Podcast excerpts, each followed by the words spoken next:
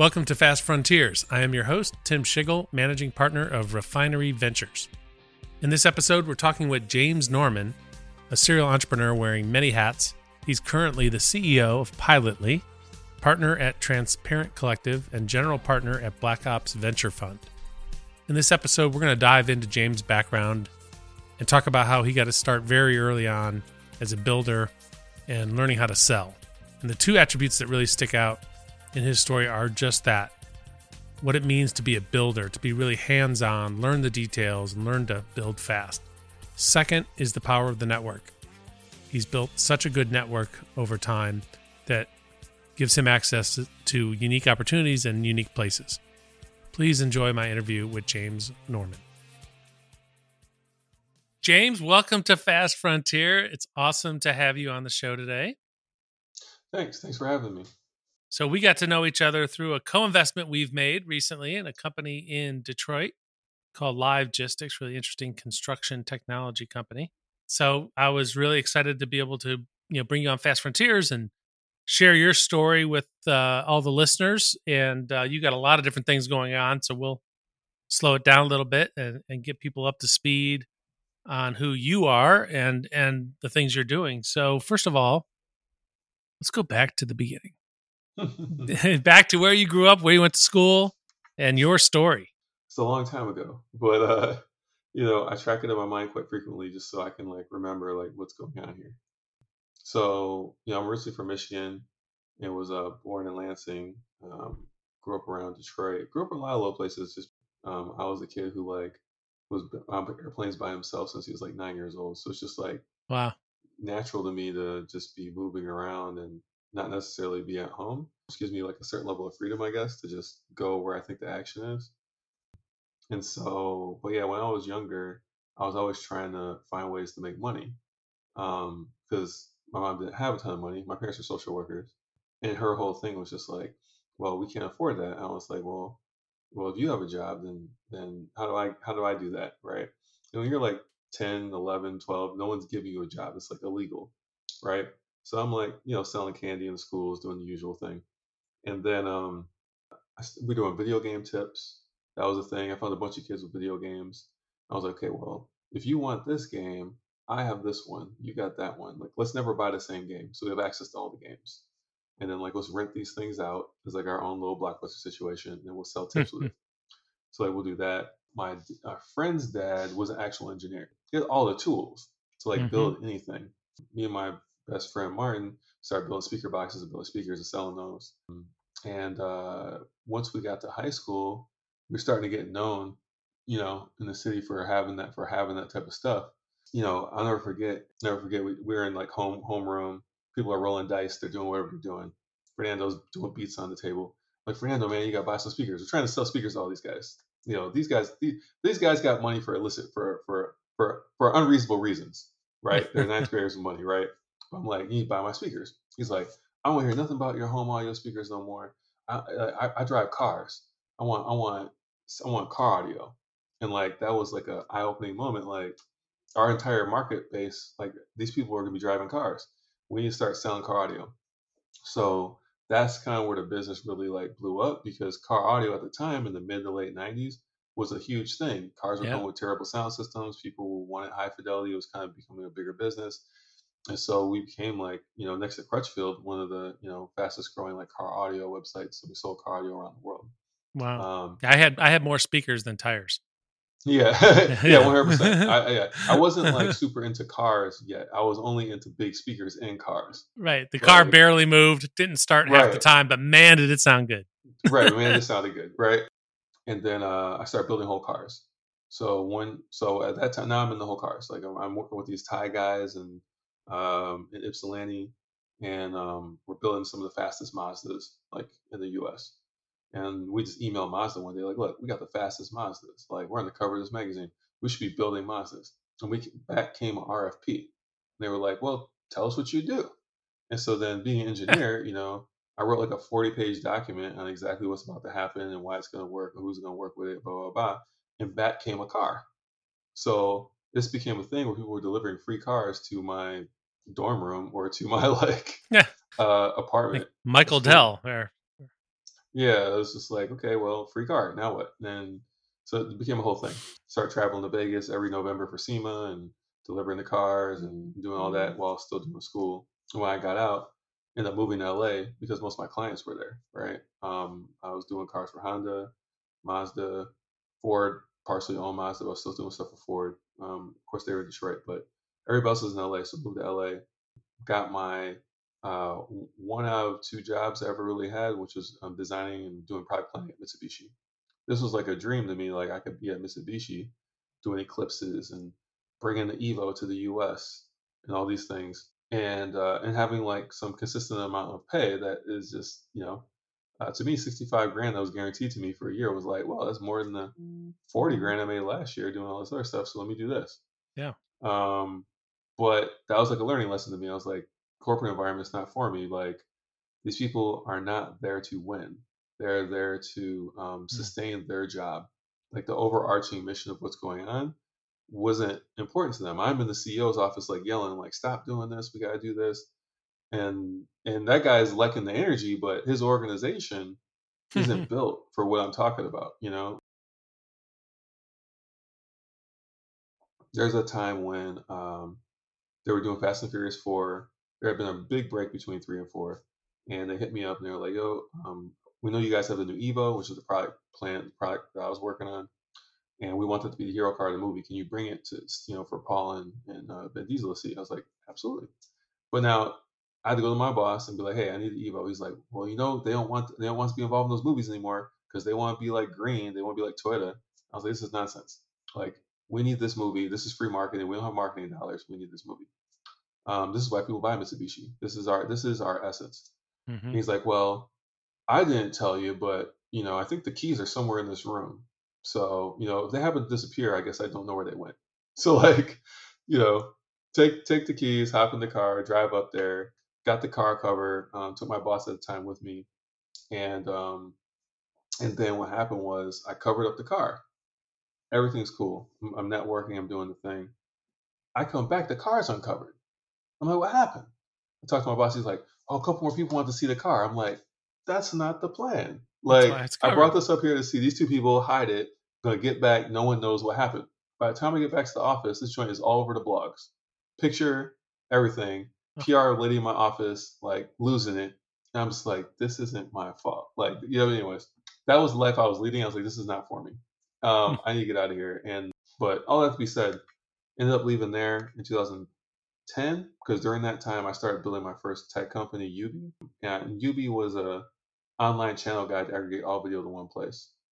So I came to the idea of doing that, I think, because I was in Hollywood uh, and I um, didn't like the business model of cable TV. So I canceled my cable in 2008 and have been like building solutions in and around that space ever since. But was inspired to do it because my best friend, um, now Joe, who actually works for Pilotly, um, he's went to MIT and his network's different. And so his buddy, who was his roommate, Drew, was starting Dropbox. And that was like my first point of exposure to Silicon Valley, right? Like Mm. he was in Y Combinator. He's passing me some articles and the materials from Y Combinator. I'm like, I want to do this. I started building, and, and by 2011, I had like a few thousand people watching TV on that platform every day. But I was also not the best CEO. I had the wrong co-founder. I had the wrong hired, you know, the wrong engineers per se. I had to teach myself the code to fill in the gaps. I, and then we had wacko angel investors like that didn't understand what was going on. Like Series A docs on like an angel invested company. I knew the docs were wrong, but I needed the money. I know Right. I know what else to do. So um, all, all that being said, the company began became now, now I know, but at the time didn't quite understand. The company became quite uninvestable, right? Mhm. you don't have the right team, you got the wrong docs, like you know, you don't have the right story. There's no way. Just a mess. But I did get in a program called NewMe, and that moved me to the Bay around 2012. And NewMe was backed by Ben and Felicia Horowitz, Mr. Freada Kapor, Google, Facebook, etc. And that was a house of primarily black people, but women, people of color, um, that were all building tech companies. And we and we were they paid for us to live in that house, and it was a 16 week program or something like that. And that was like how I got to Silicon Valley, like in earnest, and really understood what's going on. So two two two attributes that, that kind of stick out to me as you tell the story is one from very early you've been a builder, right? Hands on in the details, learn learn fast, uh, but but build. Second is the network, right? It seems like you you've built such a really good network that's gotten you into some of these places and unique opportunities. Well, the network wasn't quite there yet. Like the network really started when Drew was in Y Combinator. I started seeing that stuff and started tapping more into the MIT network and seeing what Mm-hmm. they were doing. That's when I started to understand network a little bit more. I had a crazy network in the car space. Like I could do anything in the car space. I could build free cars for the rest of my life and ate and lived off of that. But it wasn't going to scale the way I wanted to achieve. So when I left the car space, I was leaving something big behind. Like I had really spent in earnest at that point 10 years in the automotive space. I only been like 27, but I worked at GM when I was like in high school. Um, so it was like it was like leaving a lot to go do something I thought was bigger. And then so I started from scratch with the network. But when I did get in that NewMe program, that closed network gaps like rapidly, right? Like like very quickly, like Ben Horowitz became a good friend. You know, um, Mike Seibel, you know, became you know uh, a, a mentor of sorts, like a person person who I could always ask for good information and and know it's on point and in line with what's going on in the valley. So, but at that point, like I still didn't understand being. That's a good thing you pointed out. Like I'm heavy on product, I'm heavy on execution. Like I get in the weeds. I didn't understand, and and and Drew being a coder, and Drew being a builder and executor. Um, one, I didn't understand the purpose of his co-founder. Like I didn't understand that relationship and what the balance was of what they were doing. I'd always been a solo founder, so understanding what the team brings to the table and then what the CEO um, should be focused on. It took me a long time to figure that part out. Not understanding the storytelling aspect of it because I'm coming to you with the pure facts. Like this is what it does. This is why people want it. This is what we're doing. This is what I think we do next. Not like, you know, the world is tired of being constrained by the cable company. They they have terrible service. You know, the there's there's so many channels I can't find anything. My kids can find things they shouldn't be finding. I want to be able to curate my entertainment experience how I want it. Like that's a story. That's Mhm. different than like here's the feature that does this. Here's the feature that does that. You would love this. You know, like here's you know here's the problem. Here's the solution. Like Yeah. it's not the same conversation. And what you're talking about is a um a key attribute that I I try to find and look for and noticed in in really good leaders, which is the paradox quotient. Right? You can you can go macro and micro. Mm-hmm. Right. And sometimes you're so close to the micro you can't get macro, right? Because you you see it like you said, you you see all the details, you see all the weeds. But if you start talking to people about all that, you're just they're just gonna get be confused, they're not gonna be interested. There's no emotional connection to that. You have to bring it up to the macro and look at the big picture. Yeah, and I think um, the funny part about it is by being involved in Hollywood for long enough, I start to understand the difference between those two. So if I sat there and talked to you technically about, you know, a director of photography and how they're setting the color lighting and how everything gets done in this show, you're like, oh, that's interesting, but Right. you're not like emotionally bought in. When I- I'm telling the story and you you see it, you're like, oh, I want to be a part of that. I want to be. I want to be in that story. The story you just told Mhm. me. I wish I could be an extra in that movie. You there know? you go. That's the key right there to the storytelling. Yep. Yeah, so like that's super important. And so like when from there, like now I was in Silicon Valley doing UB, like I said, it was uninvestable. And so I would go back and forth to Ben's office, trying to find different people I could potentially sell the company to because I built so much technology. And so eventually positioning for an IP acquisition offer by like a small cable service provider. And um, then I stayed in the Bay. And then the, the second job I ever got was to get my wife to move out to Silicon Valley. My now wife. She was not my wife at the time. But she was like, I know you got a place and everything, but you don't have anything in your place. Um, and before I started to move, I was sleeping on I was sleeping on air mattresses before before the IP acquisition thing. And then I got a place, but I'm like nothing in it. I'm like, okay, I'm ready. No, no, no, like you gotta have some sort of employment. Like, so I went and got a job as a as a developer, like building video platforms at this company, right? And that was a big eye opener for me because I was like around talent. Couldn't get a job at Google. I don't know how to play these Ivy League mind games they play in the in the you know in the interview process, asking me like, how many pencils am I holding if I have three fingers or whatever it is. Like, I'm not there for all that. If you ask me to build something, I'll build it. But uh, I did get a job at this place, and it made me realize like I'm the best talent they could possibly get to after like Google and Apple and like Amazon like paid a whole bunch of other people way more money who technically have more experience than me as a developer, but I'm definitely very specialized in building video platforms. Like I'm the best person they could get. And for 90 grand, they're winning. And for me, I'm like, cool, whatever. I just need a job, right? You just need a um, job to get right your wife. Exactly. So I'm like, whatever, dog. That's cool. So it's a win-win. And uh, yeah. in that environment, I was like, I learned a lot about the the development environment, why it was important to build a diverse engineering team from the from the get-go. The people who are working in that particular environment for sure were toxic you know, like the way they communicated with each other, the way they treated each other, um, was out of control. And it made me realize, like, if you built a team like this from the start because this is what you could afford, and you try to insert other talented people and try to like diversify minds with women or a person of color, they'll never fit because the people who are there have set the tone for what that culture is, and that culture is like abrasive, um, passive aggressive, and non and non-collaborative in some cases. Like if you're coding something a way that I didn't learn in school, the way you're coding is wrong. I'm like, well, that's impossible because mine works and yours doesn't. But we're sitting here battling about the syntax. And I'm like, it'll make no sense because yours doesn't work and mine does. Once I once I got her out here, quit that job, and started um, GroupFlix, which was going to be the first a la carte TV service, and speeding through that little couple years, essentially was I knew the game now, so I, I got my MIT and Stanford friends together, built the whole product, got a thousand people sign up in eight days with subscriptions. And the last the last mile of it was, could I get the content contracts to actually execute on this model? And at the time, 2014ish, Google and Apple were both trying to build these types of things. They wanted to build a TV service.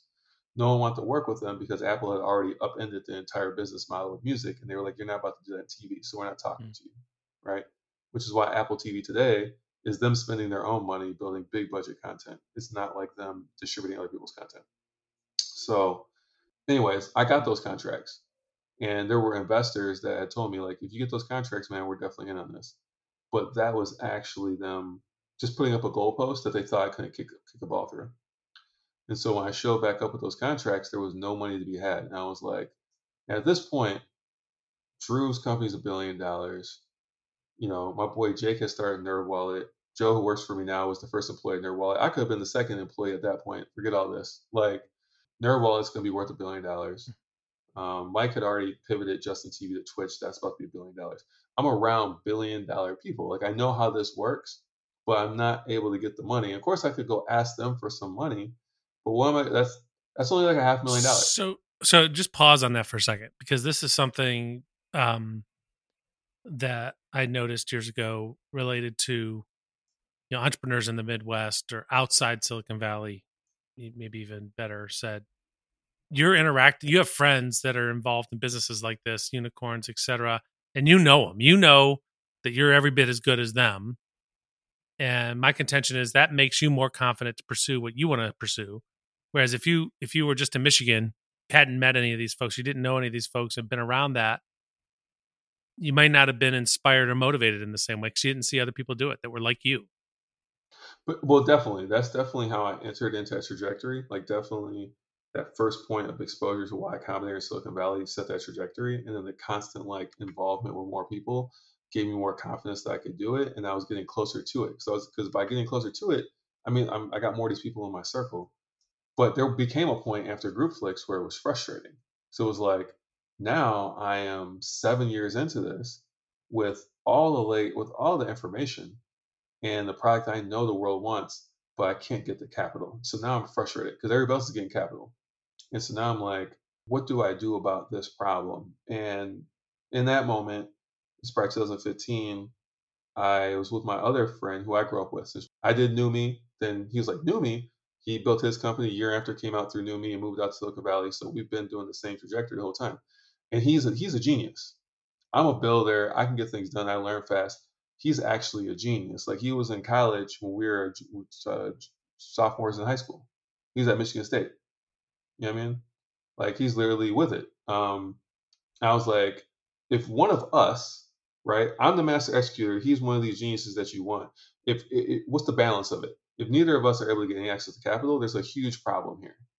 Like it was only two data points, but two very key data points um, um, with a lot of like frame of reference. And so that's when we start Transparent Collective because we're like collectively our networks are pretty ridiculous, but people aren't being transparent with us about what we need to get to the next level. So we want to create this Transparent Collective thing where we impart that knowledge and that network upon other people of color and see what happens. Because people were talking about wanting to invest in people of color, but I don't know where they're at. I don't know how to meet them. Blah blah blah blah blah blah. blah. Well, let's create this mechanism where we're going to bring who we think the best of the best are out, and we're going to like teach them the pitch and put them in front of the people, etc. And that became a thing, and it was pretty successful.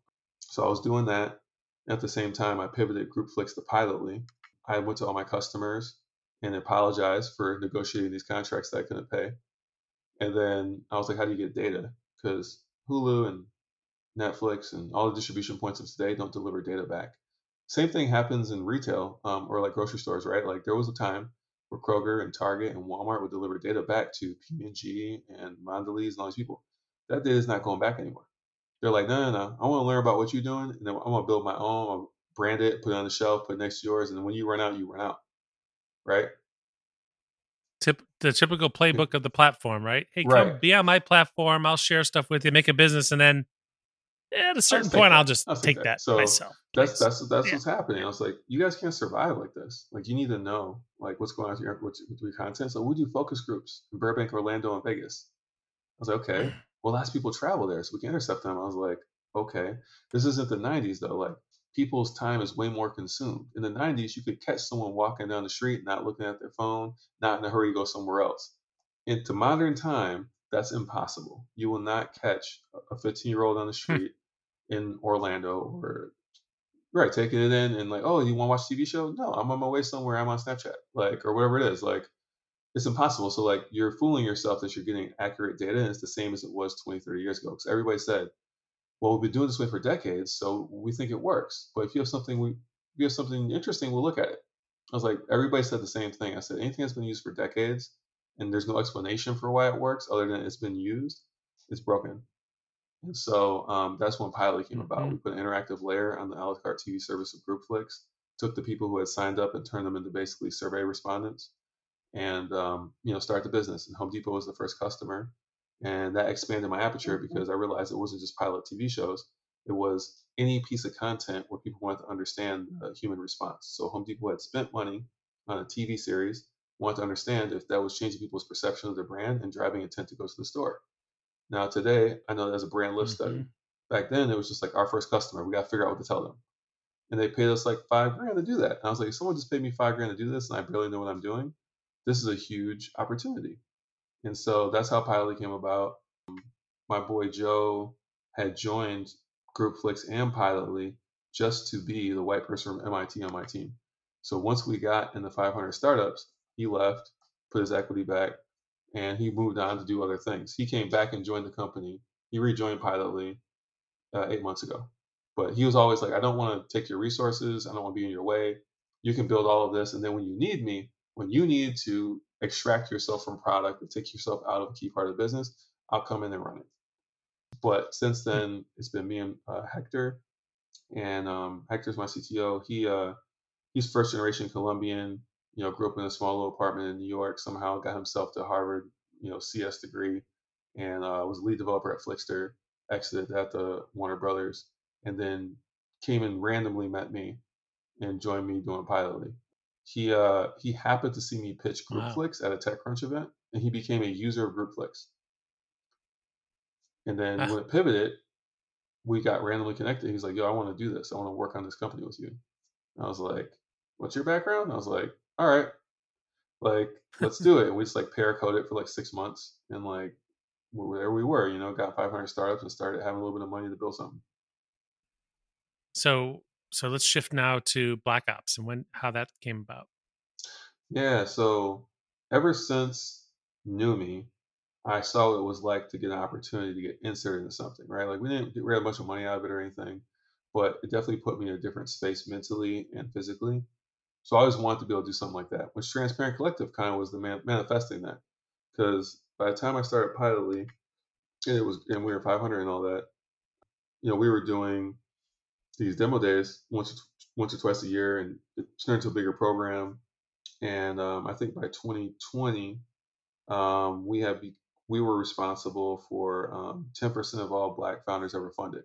Now, the program wasn't just for Black founders; it was for women and people of color. But that opened my eyes to a certain fact. I was like, why is it that um, the Black founders are so performant coming out of this program? And maybe like dig back into my experience as a founder.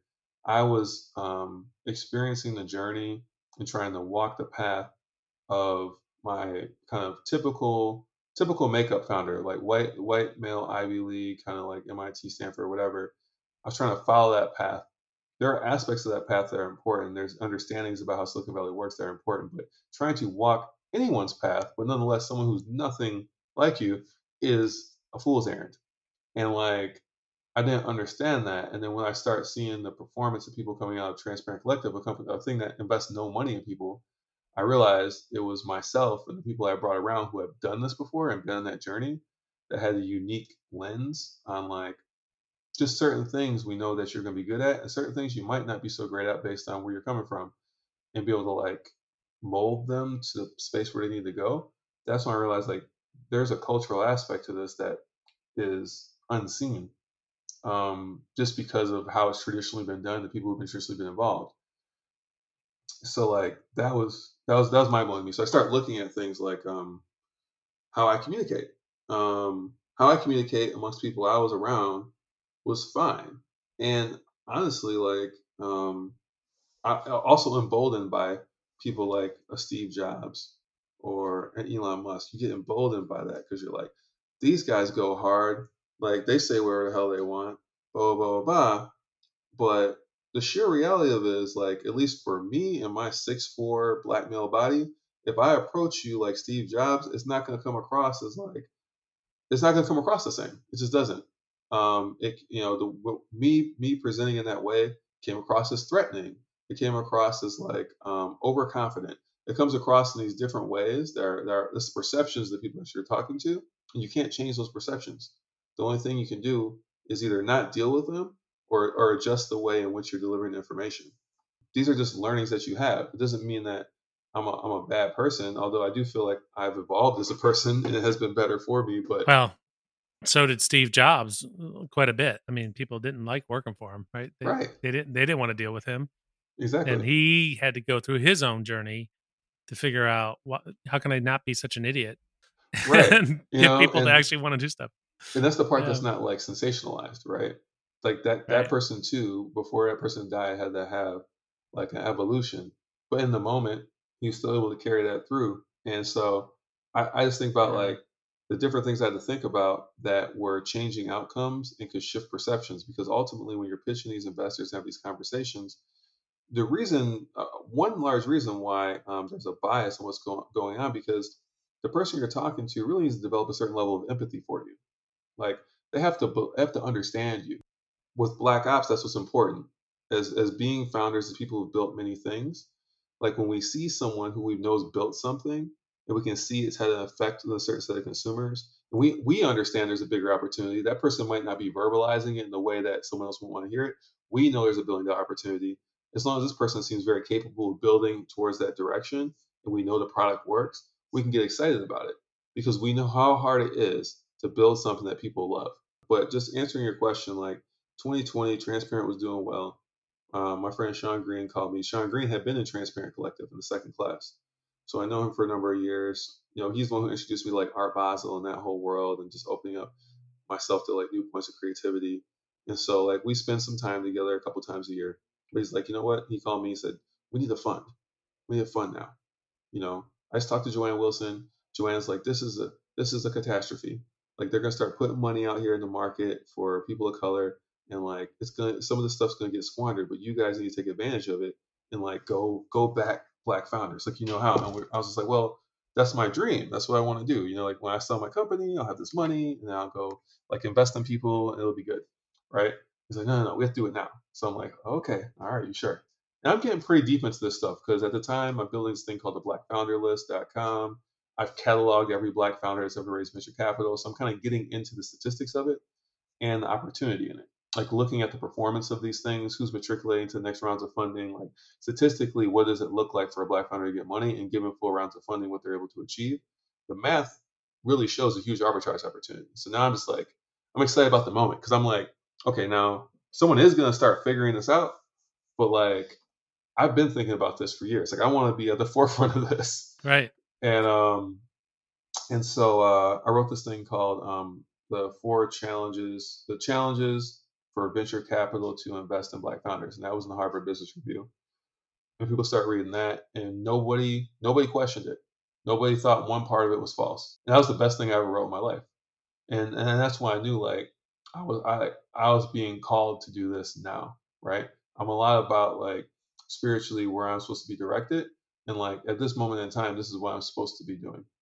Um, and so we started Black Ops, and the first person I called was Ben Horowitz. Like Ben, like, hey man, I'm about to go do X, Y, Z. Um, think you want to get involved and get behind it? He's like, been waiting for the phone call, man. Happy to do so. Like, you know, and so okay, that's so you start calling people, whether it be Brad Feld, Fred Wilson, start calling these people. Like, yeah, man, we're in, we're in, we want to help you.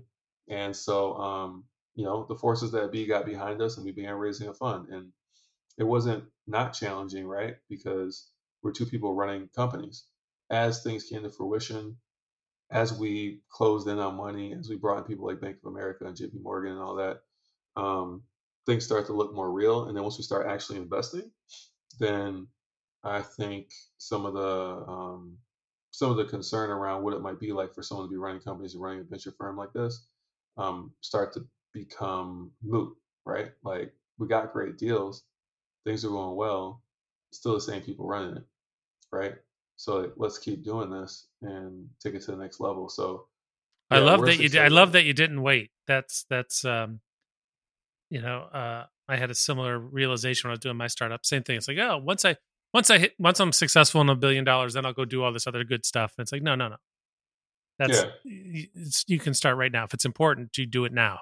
Yeah, it could. Yeah, because it could maybe ten years from now, and, and, it's just like it could have been done ten years earlier. Like digging into this pool of black founders where I can get on any cap table because people want us involved, um, and then getting the Series A, guaranteeing them, like basically guaranteeing them, we're gonna get you Series A. If you hit your product milestones that we that we agreed upon, we're gonna get you to the Series A through our ecosystem. Where We're gonna get you more money. It's gonna keep going, and like we just believe that we're doing the good work on an LP level where it gets people their returns. We, we believe we can become a top decile fund just in fund one. We're gonna we're gonna that's what we're gonna push for. We had to start earlier because we want to see the fruits of our labor while we're alive, right? Like if we execute on this fund one, fund two, fund three, fund four, and what we do does play out the way we say it does, we're gonna have a significant effect on social equity in this country.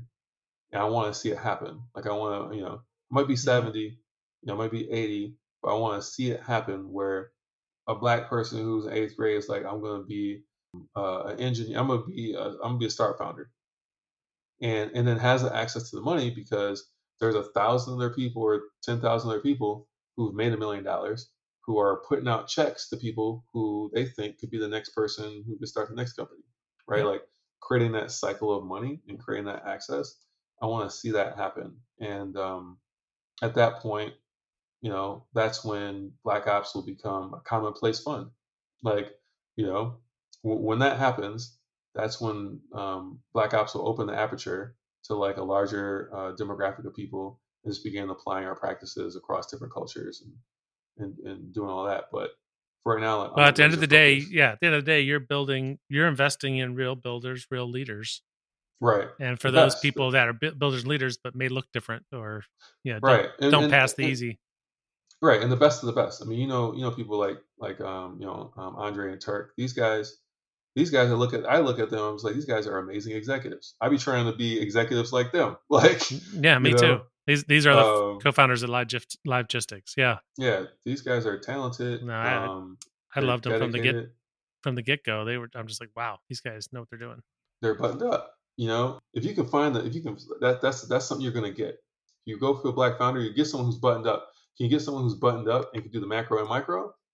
Man, you're you're in a good you're in a good place. You're you're you're in a non-losing situation. All you can do mm-hmm. is you know uh, all you can do is uh the worst case scenario is not getting a billion dollars. Like you can't lose. Like so Right. like that's that's kind of um that's kind of how I see it. Like there's certain intrinsic advantages, and one thing I'll say, like I know we're running out of time, but like there's there's there's advantages to this particular set of people, and two key things that stick out. Black people naturally build relationship. It's part of our culture. So like we'd like to build authentic relationship, and our word means a lot to us. It's just part of culture. Um, probably because over time people didn't have too much, and so the relationships they held with people and the word that they gave them became the most valuable asset. And so like it's just part of culture. So when I tell you I'm gonna do something, it has to get done. If I don't get it done, I'm, it's like I'm not a real person. It's like I'm dis- disassociating myself with said culture. The the fact that I'm running a company, like even right now I'm running the fund, I could leave my company on the ground. You know what I mean? I could just dip. I don't owe anybody anything. Like I I don't owe anybody anything. But uh, to me, it's part of my identity, and I promised a bunch of people something, and I have to execute on it. Like it has mm-hmm. to win, right? Um, Black Ops being no different. So now I have like these promises that I have to keep. And so in the in the case of Black founders, you're not in a situation where you can expect someone to start something and then to leave it when it's not going as good as it could go. Because that because that person believes that they've made a certain promise to said investor or whoever's on their company that this is going to win, and they might pivot it around, but we must find an outcome because it's tied to my identity, and that's an advantage to have a founder that that, that is that tied in because um, it's not all about the money. It's about it's about their family. It's about the people that's in their company. It's about the culture. It's about showing that people like them can do it. So there's lots of extrinsic factors that are beyond ego and access to money that are driving that connection. And that's that's the that's the key thing. That's why I'm so interested in founders and will do anything to kind of help keep the founders engaged in the company you know as ceos if possible sometimes they don't care if they're ceo or not sometimes it may not be their best skill set but there's no replacing that founder the the, Uh, the, the amount of the amount of skin in the game that they have you can't can't hire for you can't that replace that. And the, and the other thing is, um, you know, that that that relationship aspect plays into the customer acquisition as well. There's reasoning around uh, why Black culture drives American culture. because It's unique and creative, but also people people want to have those authentic relationships when they're when they're your customers. So like like I've literally been talking to my customers while I'm getting married. Like and they're like, oh, you know, congrats to you guys. Let me talk to your wife, blah blah. blah. Or like they send me a card, or I send I'll send them a card. Like there's an authentic relationship there that kind of goes beyond um, the product offering. The product offering, of course, has to be great, but Mhm. when you layer that on top, you have something that is just different than what everybody else is offering, and that's something that is just going to come more natural to Black founders than, than other people based on how we how we carry ourselves uh, amongst our culture and how we and how we like to execute. So there's just those those are two big advantages to me um, that just increase my confidence when I find the right person that we can create an outcome. So look, we're super excited, you know, for the now we're about to have seventh seventh company we're going to do. We're we're super excited to have the companies we have in the portfolio. We have a couple outcomes coming down the pipeline. I feel like over the next 24 months because we invested in a couple later stage companies so we could get a couple markups. But uh, ultimately, you know, we're just excited to keep doing this work and um, hopefully be able to invest in about 20 to 26 companies in the first fund and and uh, start changing the landscape. nice well congrats on all the progress so far you're doing a fantastic job um, I think this time, the market that we're in now is even better for you for a bunch of different reasons. Yeah, 100. percent People Uh, always and ask so- me. They always ask me like, "Well, what's Yeah. going on with the market?" I'm like, "Well, these people never had high valuations, never had capital. So guess who's winning now?" Like, right, right. The index, yeah, right. yeah. No, that's awesome. Well, I look forward to doing more more investments with you. And I think Yeah, I was going to ask you, you know, parting words to entrepreneurs uh, as an investor, but I think you gave the best commercial possible by just, you know, sharing the culture and your vision with Black Ops and and how you think as an entrepreneur. So thanks for doing that. Yeah, man, no problem. And yeah, I think I think the only parting words are like build build your culture early in your company because it's Yep. gonna matter. Like everybody says that, but like ex like you will not you have ex, it'll be exponentially more challenging to do it as you add each person. Hi, James. Thanks for coming on Fast Frontiers and best of luck with everything you're doing. Thanks. Great to see you, and hopefully I see you in Ohio soon. Join us next week when we bring you my conversation with Dan Cremons, former private equity investor and CEO, current PE advisor, and best selling author of Winning Moves 105 proven ways to create value in private equity backed companies. Thanks for listening to Fast Frontiers. If you like our show and want to know more, check out our website, fastfrontiers.com. If you've enjoyed this episode, please share it with others and leave us a review on your favorite podcast platform.